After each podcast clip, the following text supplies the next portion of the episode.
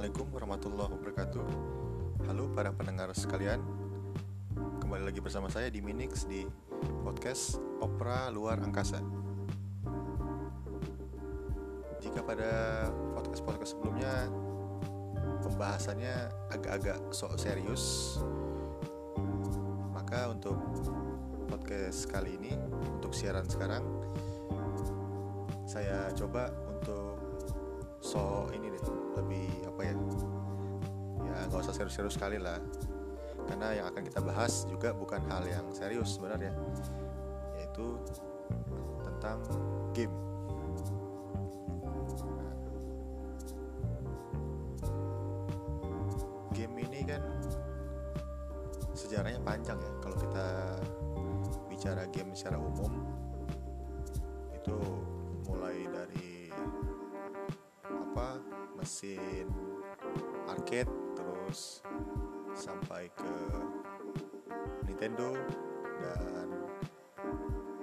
Sega ya banyak lah macam-macamnya.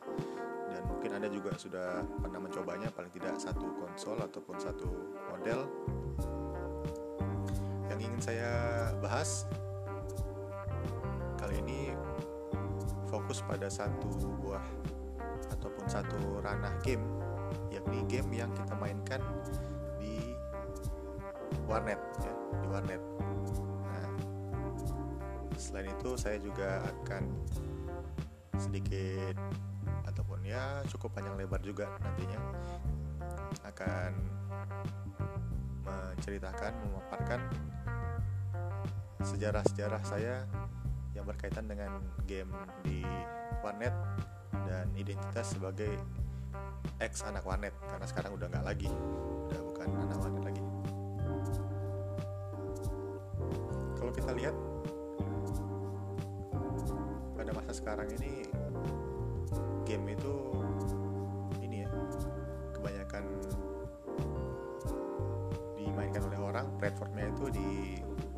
game sekarang ya di HP HP gaming karena sekarang sudah banyak dirilis model-model HP gaming. Dan bahkan juga bukan HP gaming juga bisa ini sebenarnya bisa main game secara lancar. Tergantung kita milih spesifikasinya dengan benar dan juga tergantung game yang kita mainkan itu apa. Karena nggak semua game di HP di smartphone baik itu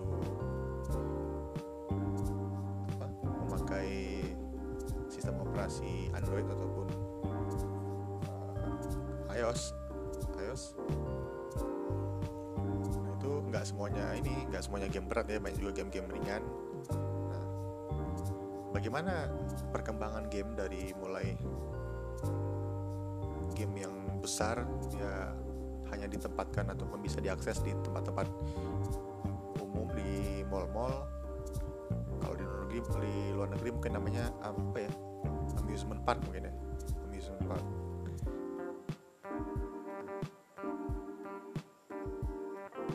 Bagaimana sejarahnya dari game itu tadi? Kemudian muncullah game online dan sekarang berkembangnya sampai ke game portable yang online yang bisa dimainkan oleh orang di seluruh penjuru bumi secara online tapi hanya memakai satu perangkat kecil juga untuk menelpon dan juga untuk berkomunikasi sehari-hari ya.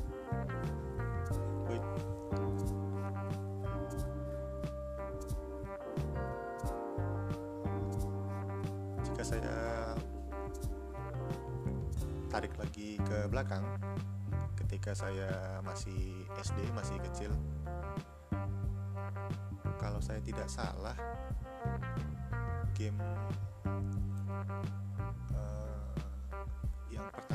miliki itu apa ya? Antara Nintendo atau Spica saya lupa. Itu udah kira-kira berapa tahun yang lalu ya? Udah lebih dari dua dekade yang lalu lah. Jadi ini ketahuan tuanya. Waktu itu waktu saya kecil juga pada suatu kurun waktu yang hampir bersamaan mungkin anda juga masih ingat ada satu iklan di TV yang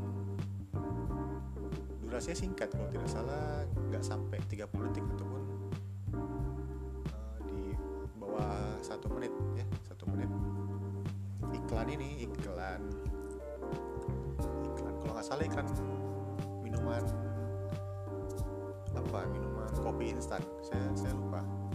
Jadi tagline-nya itu adalah satu kalimat bunyinya begini. Capek main game. Nah, pasti anda masih ingat ya? Masih ingat.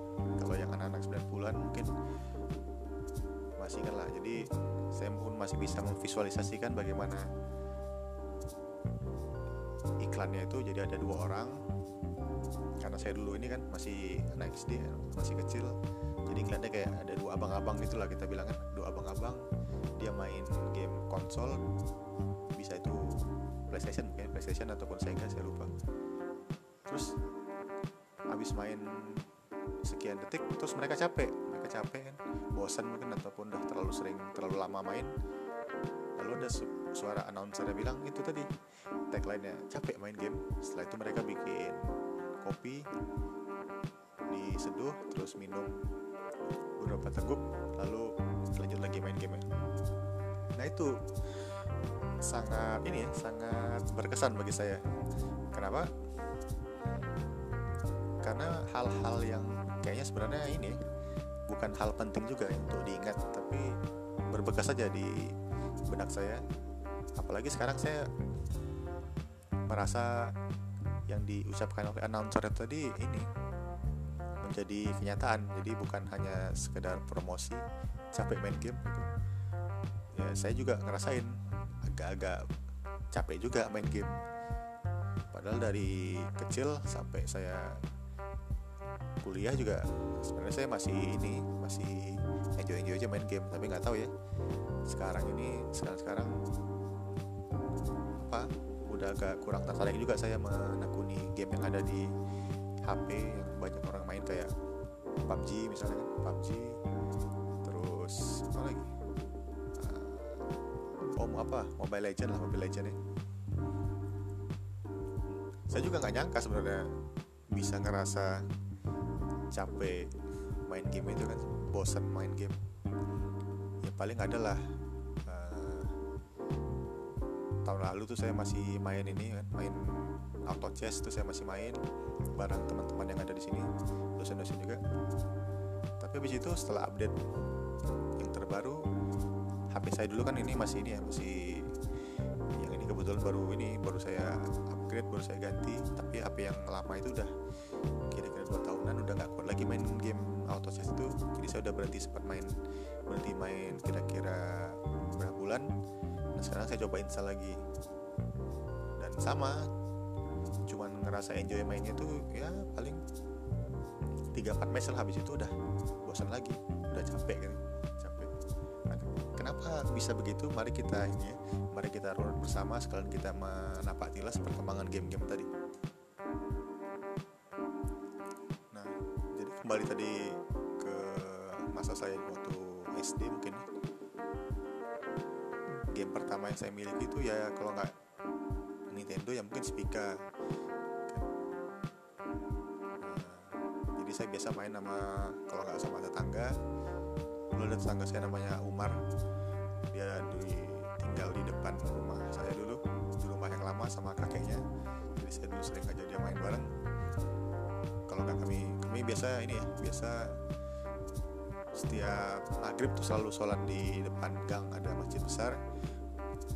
Jadi kalau nggak saya nyamperin dia dia nyamperin saya habis itu kami bareng anak-anak. Lain satu gang itu pergi ke masjid masjid tersebut untuk sholat maghrib jadi kalau kami nggak ini kalau kami misalnya pun nggak main di luar kan ya anda tahu sendiri lah kan bagaimana keadaan di tahun 90-an itu masih sering ini masih sering banyak aktivitas outdoornya kan. Kalau anak-anak masih sering main ah main bola main apalah. Kejar-kejaran juga masih ini kan tergantung eh terhitung sebagai permainan juga kan kejar-kejaran main tembak-tembakan kan. Pistol ada ini zaman dulu beli apa? Pistol ataupun senapan yang pelurunya kecil-kecil itu kan sempat booming juga dulu.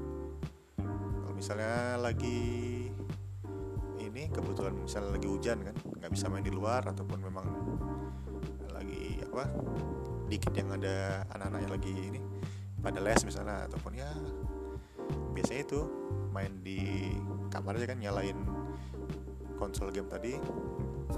Kemudian saya ini saya biasa main sama si Umar ini main game-game apa Mario Mario Super Mario Bros. Terus apa lagi? Kontra ya kontra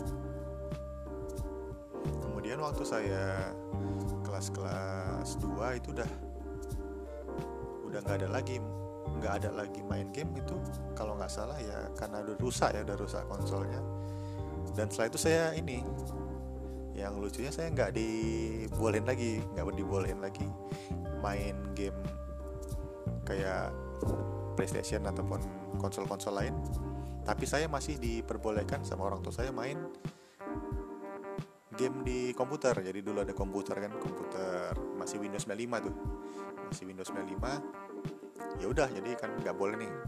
Uh, kebetulan waktu saya kelas-kelas 3 kelas 4 itu udah Sega dan Nintendo udah kalah pamor kan. Kita bilang kalah pamor dibanding dengan PlayStation. Semua orang semua anak, -anak main Final Fantasy terus main uh, apa lagi? Winning Eleven kan Winning Eleven yang bajakannya itu ini legendaris sekali. Terus main apa lagi ya? Mortal Kombat Mortal Kombat. Ya, banyak lah game-game PlayStation yang legend-legend yang sekarang kan. Ini ya sebagian udah di remake kan karena adanya PS4 dan PS5 jadi saya udah dari kelas berapa tuh? Kelas 3 kelas 4 udah nggak ada main ini lagi. Nggak ada main game di konsol lagi. Tapi game itu tetap saya mainkan di PC dengan pakai dengan cara pakai emulator ya kan? Dan dulu emulator selain game di PS saya juga pakai emulator untuk main-main game di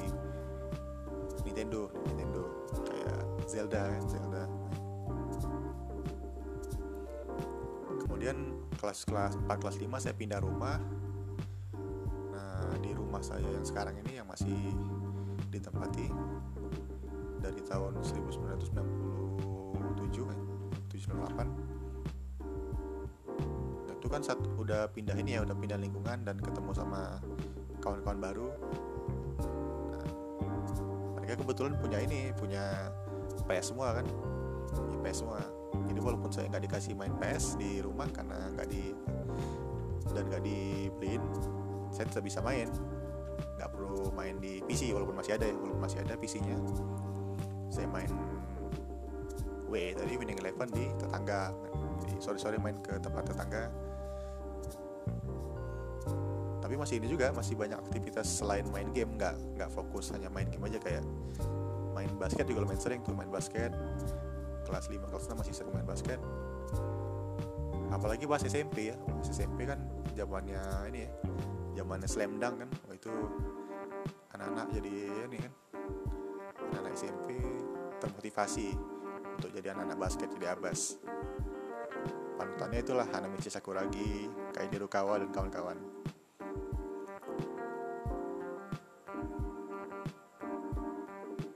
Kalau masa 90-an itu memang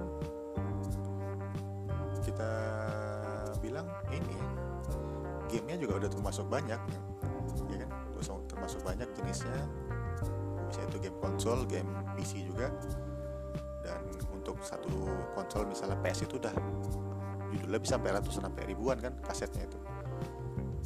Maka muncullah banyak ini kan banyak rental rental PS tuh. Nah, rental PS saya juga sering main dulu kan di, waktu saya SD mau kelas kelas 6 terus SMP juga masih sering main di warnet eh kok di warnet di ini masih di rental nih kita masih bicara game konsol ya. Nah kapan saya mulai jadi anak warnet tadi jadi Anwar? Itu kira-kira uh, awal-awal masuk kelas 2 2 SMP saya dulu ter ini ya terjerumus kan terjerumus karena ajakan kawan. Ada satu kawan saya yang udah saya kenal dari SD nah dia juga dan apa teman-teman sekelasnya nih sering ngumpul di warnet yang sangat terkenal lah dulu di kota Medan ya. Lokasinya pas di simpang Dr. Mansur. Kalau sekarang udah jadi ini udah jadi tempat lontong depannya. Tapi dulu itu termasuk ini termasuk tempat ngumpul ya anak-anak kuliah juga sering lah. Jadi kan kami ini istilahnya kalau anak SMP nggak gabung sama anak kuliah jadi merasa inilah ya kan. Merasa agak merasa sok besar lah gitu jadi anak jadi abang-abang itu tadi kan jadi abang-abang.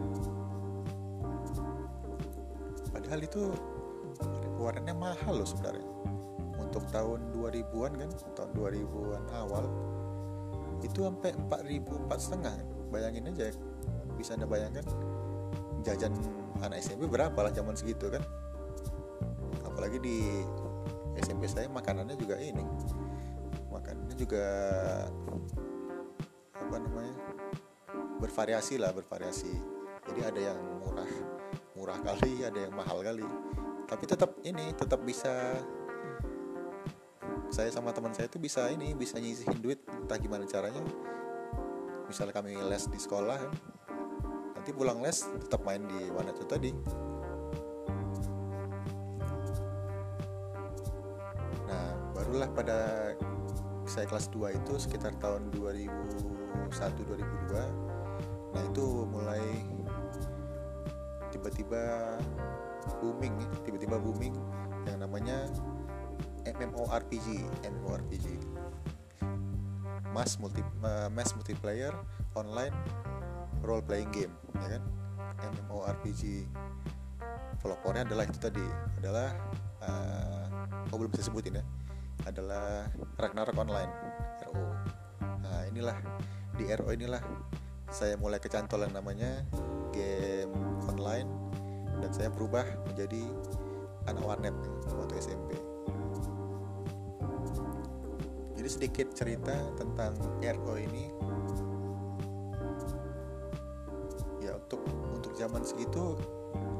gambarnya termasuk ini ya termasuk termasuk bagus lah. Dan yang paling menariknya tentu adalah karakteristik dari game game uh, MMORPG itu sendiri ya, ya yaitu bisa kita mainkan di PC dengan apa namanya settingan itu di kayak open world gitu lah kan open world. Ya walaupun gak se open world GTA kayak sekarang ya Grand dulu inilah termasuk terobosan dalam open world. Dan kita bisa menjelajah jadi isi aja di pengembara gitu kan. Menjelajah ke kota-kota ketemu dengan orang-orang dengan karakter-karakter atau job-job yang berbeda-beda. Jadi saya dulu bikin chart pertama kali itu acolyte kan acolyte. Nah dulu ada di, di Ragnarok Online Indonesia itu cuman ada tiga server kalau salah ya chaos jadi kalau anak-anak dulu kan bilangnya chaos kan. Uh, chaos Loki dan Iris. Di di server chaos dan Loki itu satu di jam-jam apa puncaknya di peak hournya katakanlah di jam-jam siang ya jam-jam satu itu sampai bisa berapa ya? 6000 orang 6000 orang yang online bahkan bisa sampai 10.000 kalau nggak salah ya. 10.000 nah itulah. Dan game itu juga sangat ini dulu sangat eksklusif karena kita nggak bisa langsung main. Kita harus beli vouchernya dulu. Jadi kita ya ini kan banyak keluar duit lah. Untuk anak SMP pada zaman itu memang sekarang saya menyadari bahwa ini udah banyak mengeluarkan duit dan waktu tentu tentunya katakanlah di main di One Legend tadi di Dr. Mansur 4000 kita bilangnya sejam. Nggak mungkin main sejam bisa sampai 2 jam. Minimal 8000 terus kita bayar lagi voucher. Vouchernya itu ada tiga. Ada voucher jam-jaman voucher mingguan dan voucher harian. Eh sorry uh, bulanan. Ya paling murah itu yang jam-jaman kan berarti kalau saya nggak silap dia 10 jam 8000 ya 10 jam 8000 itu yang paling murahnya. Kalau yang per minggu kalau nggak salah 16000 eh 32000 apa ya? Kalau yang bulanan saya lupa berapa. Kalau habis voucher gimana? Ya harus kita beli lagi. Jadi kita bisa akses internet kita bisa buka halaman depan dari Ragnarok online tapi kita nggak bisa login kalau kita nggak punya voucher nggak punya kredit. Nah, itulah. Tapi tetap ini ya tetap pengalaman yang berkesan karena ya itu tadi sebuah game pertama yang mengedepankan experience gitu kan. Dalam bermain secara komunal. Jadi kita main bareng. Nggak hanya ini ya kalau di konsol kan ya berapa lah. Kita bilang dua empat orang kan ini kita bikin party bikin grup kita bunuh-bunuh momon kan bunuh monster. Kita hunting bareng ataupun kita menyelesaikan misi. Itu bisa sampai satu kali misi bisa ini bisa bikin party isinya 10 orang 20 orang ya. jadi itulah. Sangat-sangat mantap lah. sangat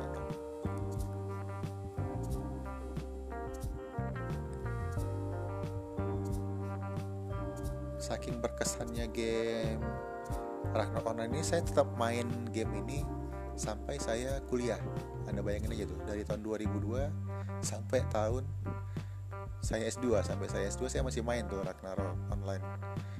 Bahkan setelah saya wisuda wisuda S2 kan ada versi mobile lah kan. Nah, itu saya sempat main juga tuh Ragnarok Online uh, yang versi mobile yang di handphone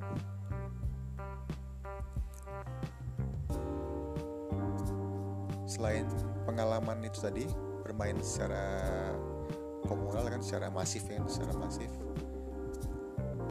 Kalau bagi saya pribadi faktor yang buat saya tetap bertahan untuk main rokoknya itu adalah background musiknya terutama background musik. Jadi sambil kita leveling kita bunuh-bunuh pouring Viper kan kita bunuh kita naik level kita chatting sama orang dan ditemani oleh musik-musik yang kayak menghipnotis kita untuk tetap bermain. Jangan jangan jangan lockout jangan lockout gitu. Tetaplah main tetap main. Kayak misalnya kita lagi di kota A ya di padang pasir kan ada namanya kota Morok. Nah itu musiknya adalah musik-musik padang pasir. Ketika kita jalan lagi karakter kita menjelajah ke daerah hutan-hutan gitu ada ketemu kota namanya kota Payon. Itu musiknya musik ini musik-musik Korea.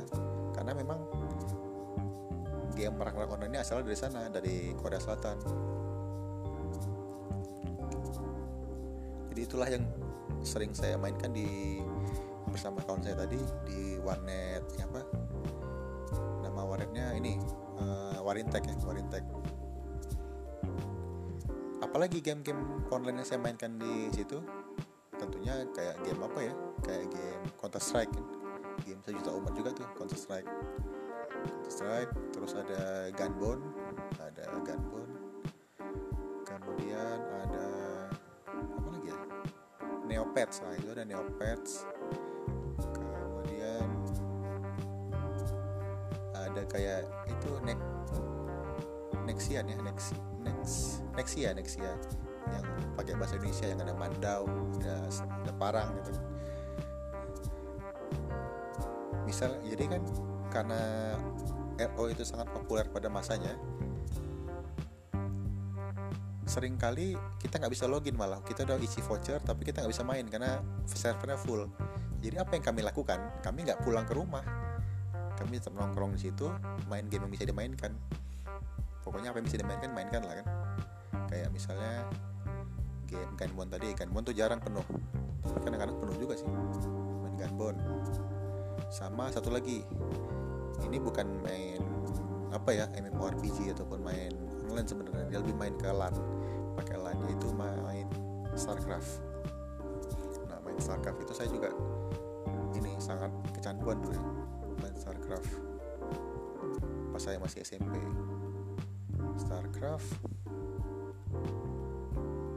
Saking saya kecanduan dua game ini StarCraft dan LO saya SMP saya sampai beli itu beli kaset beli CD-nya ya beli CD jadi saya bisa main Ragnarok offline Ragnarok offline di PC saya.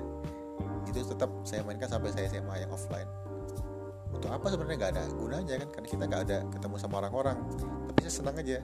Saya bisa coba karakter-karakter saya bisa beli item sendiri kan saya modif-modif sendiri. Ya itulah kan saking ini ya saking freaknya dulu kan. Nah, terus kalau main Starcraft itu nggak beli memang ada versi crack yang udah disebar-sebarin sama kawan-kawan kan kita tinggal install aja. Jadi saya ingat itu waktu saya SMP momen-momen yang spesial itu atau momen-momen penting itu saya lewatkan bersama game itu tadi yang dua ini dengan RO dan main StarCraft. Contohnya ketika saya selesai UN ujian nasional SMP paginya UN siangnya kami main ke warnet tuh. Online leveling main RO terus sampai saya di rumah saya mainin lagi main RO offline dan saya main StarCraft. Waktu saya kelas 3 SMP terus waktu saya kelas 2 kelas 3 juga itu lebaran ya kan lebaran. Lebaran Idul Fitri sholat id lah kan sholat id di masjid dekat rumah. Pulangnya saya main ini langsung main Starcraft. Baru kayak kita agak siangan karena memang harus ke tempat keluarga eh, ke tempat saudara kan sama keluarga akhirnya saya berhenti. Pokoknya ketika ada waktu lowong pas liburan itu saya pasti main dua game ini. Dua game ini. Kemudian pas saya SMA kebiasaan ini nggak ini belum apa ya belum goyah kan. belum goyah mulailah kenal yang namanya paket malam. Itu semua saya udah coba tuh. Paket malam ada paket siang pun ada dulu. Paket siang paket pagi pun ada dulu. Paket pagi jam 9 sampai jam 12 paket pagi. Tetap tuh tetap gamenya tetap main RO tetap main RO sama main Gunbon Gunbon tapi agak jarang lah semua versi Ragnarok Online saya coba. Mulai dari yang Indonesia yang private server yang server Medan yang macam-macam lah. Hampir semua udah saya coba. Kemudian waktu saya kelas 2 SMA ada satu game center ada game center. Dia nggak ada internet dia cuma ada game-game kayak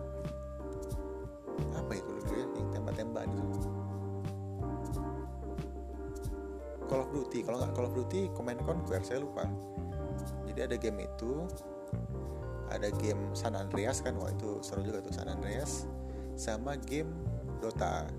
Nah, jadi kelas 2 SMA saya mulai kenal sama Dota 1 yang cuman awalnya map di Warcraft kan. Terus saya main tuh di satu game center di depan SMA namanya Troy Game Center TGC barengan anak jadi waktu saya kelas 2 barengan anak kelas 3 lah kan. Kelas 3 main.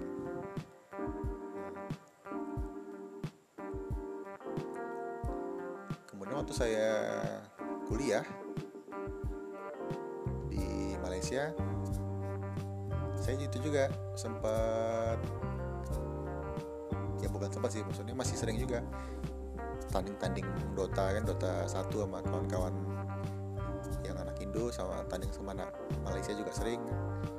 Bahkan kami juga bisa main antar antar asrama. Jadi pakai koneksi LAN kampus.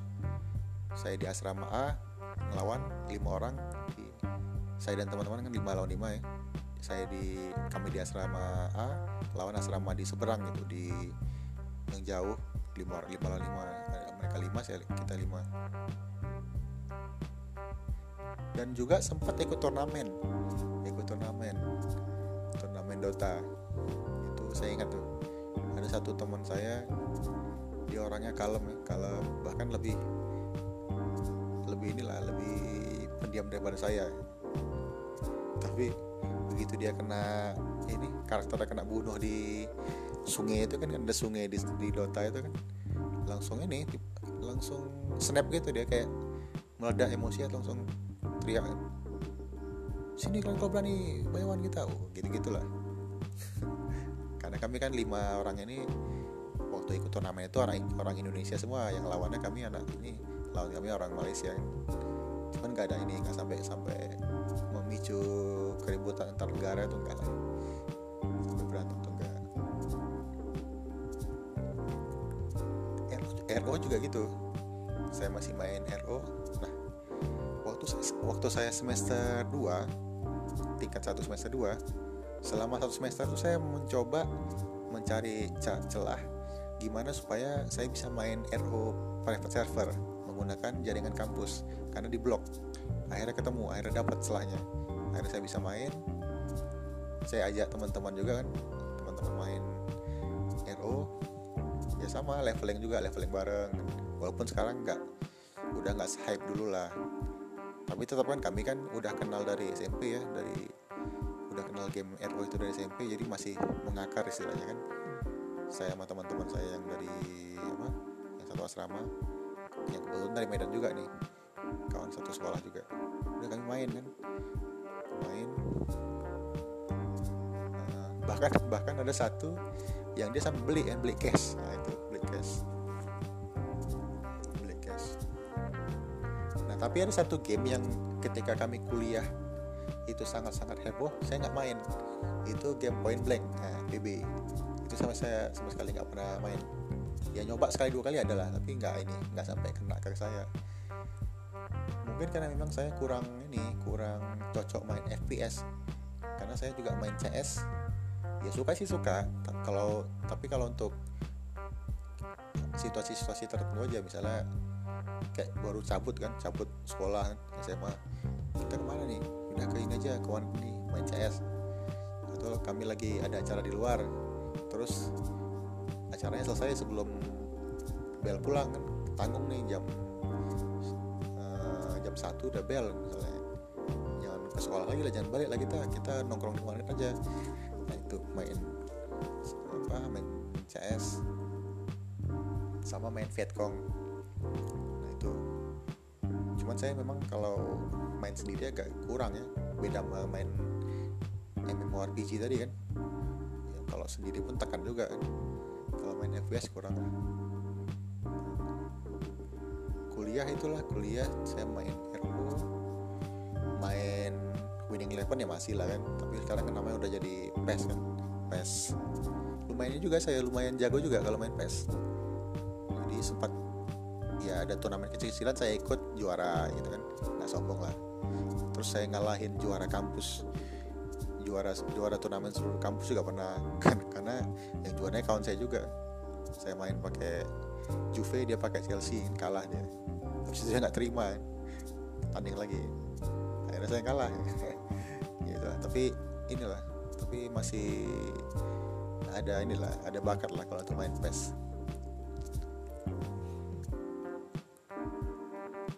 terus waktu saya lanjut S2 di Bandung ada tuh keluar Ragnarok 2 kan Ragnarok 2 yang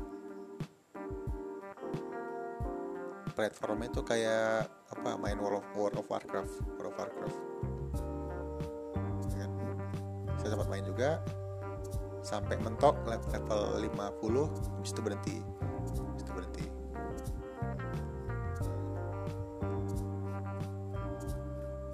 terakhir game PC ataupun game di apa online yang saya mainin itu di laptop juga itu main ini paling main Dota 2 saya sempat main tapi cuman sampai kira-kira 3-4 tahun yang lalu lah. Habis itu saya udah ini juga udah nggak tertarik lagi main uh, Dota. Kalau untuk nonton-nonton nonton TI misalnya kan The International The International itu masih adalah masih ada saya nonton. Sampai pada titik ini kan sampai pada titik 2000 2018 eh sorry 2019 kemarin. Dan sekarang saya udah ini udah nggak seantusias dulu lah main game. Dan ini ingin saya tekankan bahwa kalau menurut saya pribadi bukan faktor usia bukan karena saya semakin tua ataupun kita semakin tua. Karena banyak juga game gamer gamer hardcore itu kan yang kayak kayak saya lah maksudnya waktu saya SMA kan saya juga kayak main Dota tadi saya main sama anak kelas 2 kan sama anak, -anak kuliah juga sempat kenal kan. Nah mereka sampai sekarang kan berarti ya udah jauh lebih tua dari saya kan tapi mereka tetap main game.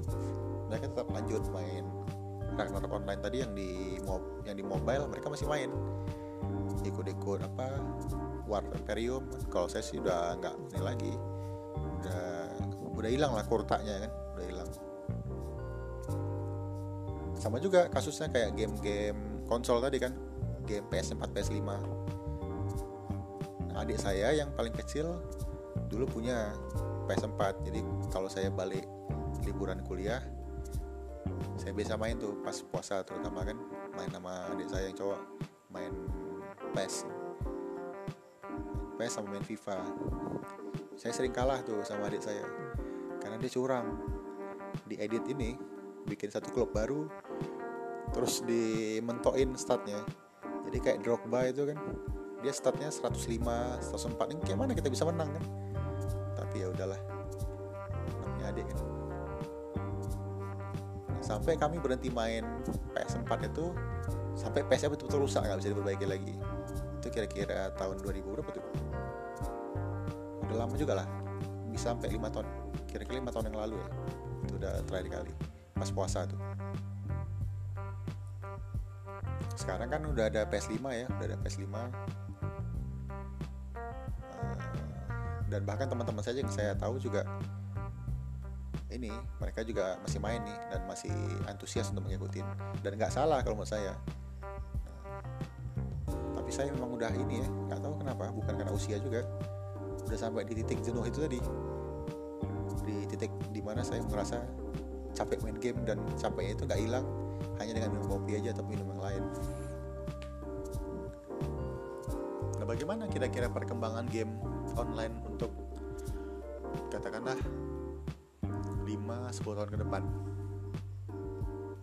Kalau menurut bos Asus bos Asus jadi dia memprediksi bahwa ke depannya game-game konsol tadi akan tergeser. Tergeser oleh game-game yang ada di HP semuanya. Jadi si bos ini memprediksi paling tidak dalam 10 tahun ke depan 80% dari pangsa pasar game secara umum itu akan direbut akan diraih oleh smartphone ataupun game berbasis Android dan iOS. Nah, mungkin karena itu juga pihak Asus dan juga manufaktur smartphone lain juga PD kan, PD ngeluarin ngerilis model-model HP gaming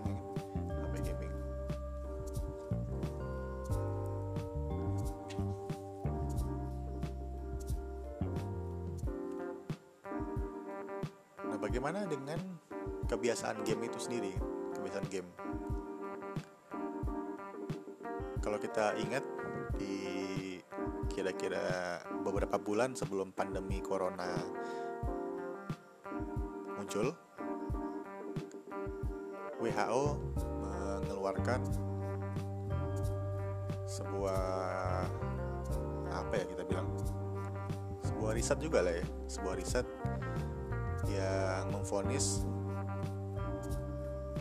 game itu adalah ataupun kecanduan game adalah sebuah gangguan psikologis. Itu kalau saya tidak salah ya Anda boleh cek di Google. Tapi ketika corona sudah berjalan 2-3 bulan sudah mulai banyak kasus di seluruh dunia secara global tiba-tiba keluar lagi itu dari sumber yang sama. Dia bukan riset lagi tapi semacam anjuran untuk memotivasi ataupun mengencourage orang-orang untuk tetap di rumah untuk stay at home WHO bilang bahwa game ini bisa dilakukan uh, sebagai salah satu metode menghilangkan stres di rumah selama masa pandemi jadi kan itu sudah ini ya sudah terjadi kontradiksi ya.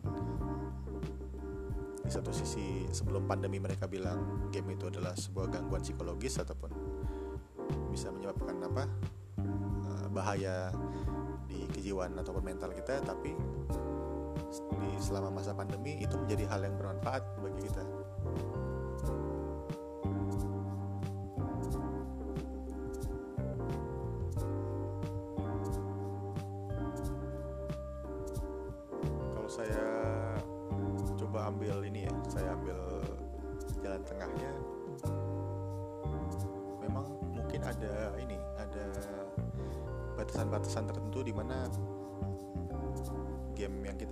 bisa itu game dari konsol, dari PC ataupun dari handphone dan sumber-sumber lain. Ada batasan di mana game tersebut akan memberikan manfaat yang positif bagi kita. Contohnya ketika masa pandemi inilah ya, masa pandemi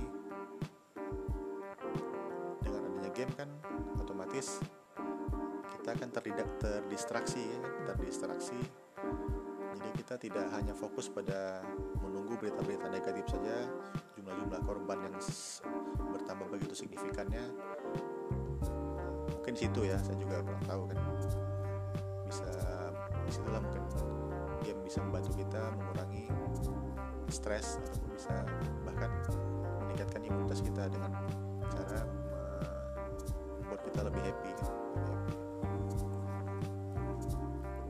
tapi tentunya sesuatu itu dilakukan secara berlebihan kan tentu akan timbul mudarat kan timbul efek samping dan merugikan bagi kita.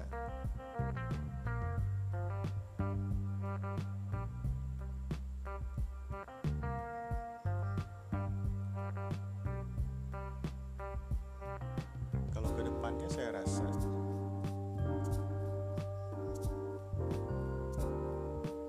selain game itu akan pindah mendominasi dan didominasi oleh game-game di HP saya rasa ada juga terbuka kemungkinan untuk uh, ini tadi untuk artificial apa ya saya lupa istilahnya. Jadi dia itu adalah pengembangan dari virtual reality dari VR nah mungkin ada juga terbuka arah ke sana. Gitu. Kalau misalnya RO tadi bisa ke arah situ itu luar biasa sekali. Saya jadi kepengen ini lagi jadi kan ide itu udah sangat-sangat mantap lah. Kalau kita bisa pakai itu pakai alatnya pakai kacamata kan. Kayak Oculus ya namanya Oculus. Oculus. Terus kita menjelajah itu pasti seru sih. Yang udah saya sering lihat ya kan kayak game-game apa ya game-game sifatnya FPS tadi kan game-game tembak-tembakan itu udah ada apa ada aplikasinya tapi masih pakai konsol. Konsolnya dalam artian pakai ya itu apa sih? Kalau dulu kan ada DDR kan Dance Revolution nah, kayak gitu kan. Ada pinggirannya ada kayak pegangan itu kita gerak ke kanan nanti karakter kita akan gerak ke kanan juga gitu. Terus kita diikatin apa kayak pakai ikat pinggang gitu kan? Kayak pakai ikat pinggang. Itu kalau kita dikembangkan ke arah MMORPG mungkin lebih ini lagi ya lebih seru lagi. Mungkin ada kebangkitan dari Ragnarok ini ya.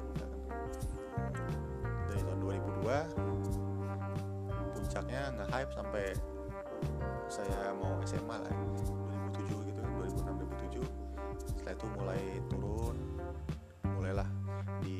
digerus pengaruh Ero tadi oleh point blank kan? Orang main point blank semua kan? Paket malam naikin level eh bukan apa sih namanya? Pangkat ya? Lupa saya pangkat. Main itulah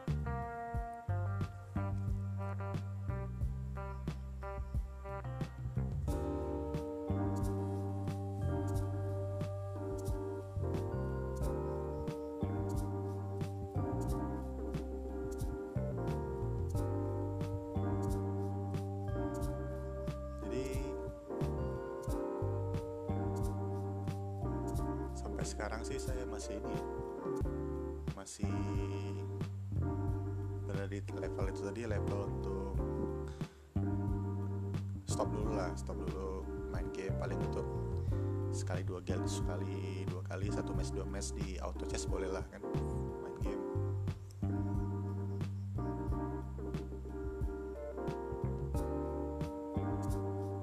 Misalnya perkembangannya akan seperti tadi seperti dipadukan dengan MMORPG wah itu pasti ini akan lebih seru dan saya sangat ini mengantisipasi hal tersebut. Mudah-mudahan terjadi. Saya kira itu aja deh. Jadi demikianlah penelusuran yang cukup panjang dari saya tentang sejarah-sejarah game